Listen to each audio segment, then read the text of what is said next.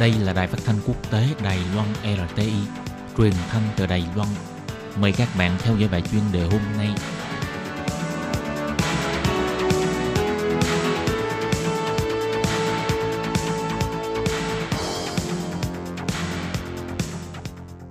Minh Hà xin kính chào quý vị và các bạn. Các bạn thân mến, hôm nay trong 5 phút chuyên đề, một quý vị theo dõi bài viết nói chuyện hình thái mới của công việc ngày một gia tăng. Theo luật lao động cơ bản sẽ giữ vai trò kiểm soát hay là để ràng buộc.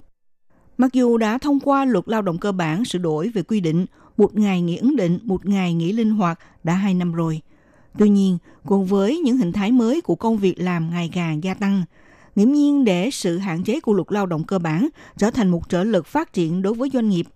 Lấy ví dụ đối với nhóm người làm việc trí ốc có lương cao hay là những công ty mới khởi nghiệp, họ cùng lên tiếng hô to với chính phủ là cần có một môi trường làm việc linh hoạt.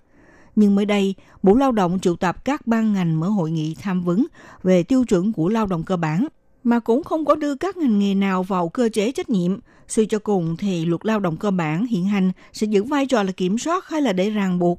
Ông Lữ Thiệu Vĩ, giám đốc của một công ty công nghệ mới khởi nghiệp nêu ra – để khai thác và phát triển sản phẩm mới. Công ty của ông phải nắm kịp thời gian và hiệu quả, vì vậy thật khó khăn có giờ làm việc đúng theo giờ dứt quy định, thậm chí cũng không có quẹt thẻ chấm công.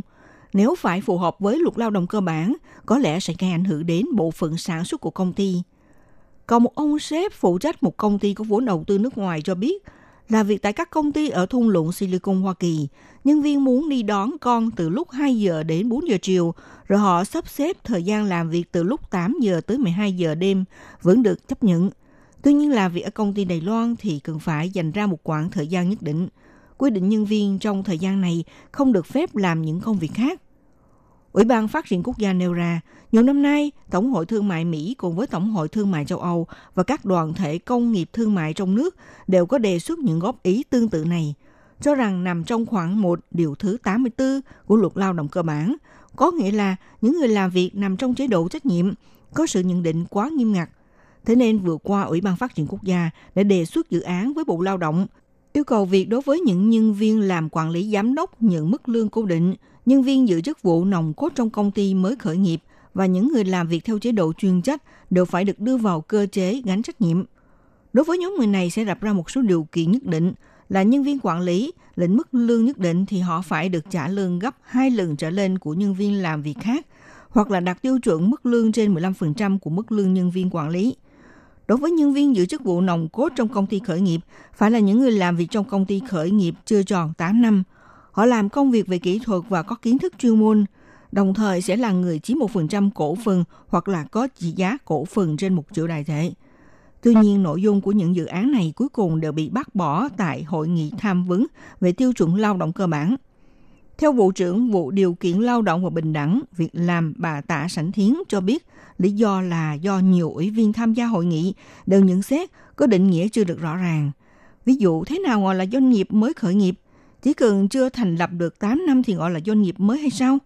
Ngoài ra, ở Đài Loan có rất nhiều doanh nghiệp vừa và nhỏ, cho dù trả mức lương trên 15% thì không hẳn là việc làm lương cao. Phó giáo sư Tương Bình Long của Viện Nghiên cứu Phát triển Quốc gia của Trường Đại học Quốc lập Đài Loan phân tích, thực tế đưa nhóm nhân viên làm việc trí óc vào trong cơ chế trách nhiệm vẫn nằm trong sự đồng thuận của xã hội. Tuy nhiên, Ủy ban Phát triển Quốc gia đưa ra sự hạn chế quá nới lỏng. Ở nước ngoài, phần nhiều sử dụng kim ngạch để quy định chính phủ sẽ đặt ra một tiêu chuẩn đối với những nhóm người nào có lương cao thì được áp dụng cơ chế trách nhiệm. Mặc dù hình thái mới về việc làm đã tăng lên, nhưng cũng có một bộ phận người lao động thực tế rất cần có sự linh hoạt trong giờ nghỉ ngơi, mà trong luật lao động cơ bản cũng có những cái khó xử của nó. Vậy thực tế là ngành nghề nào, trong tình hình nào và phải là bao nhiêu tiền lương thì mới được áp dụng theo chế độ trách nhiệm? Về những tiêu chuẩn và quy định này thì sẽ phải chờ chính phủ kê ra một cách chính xác, sau đó sẽ tiếp tục thảo luận các bước đi mới. Thưa quý vị và các bạn, vừa theo dõi bài chuyên đề hôm nay của Đài RT với bài viết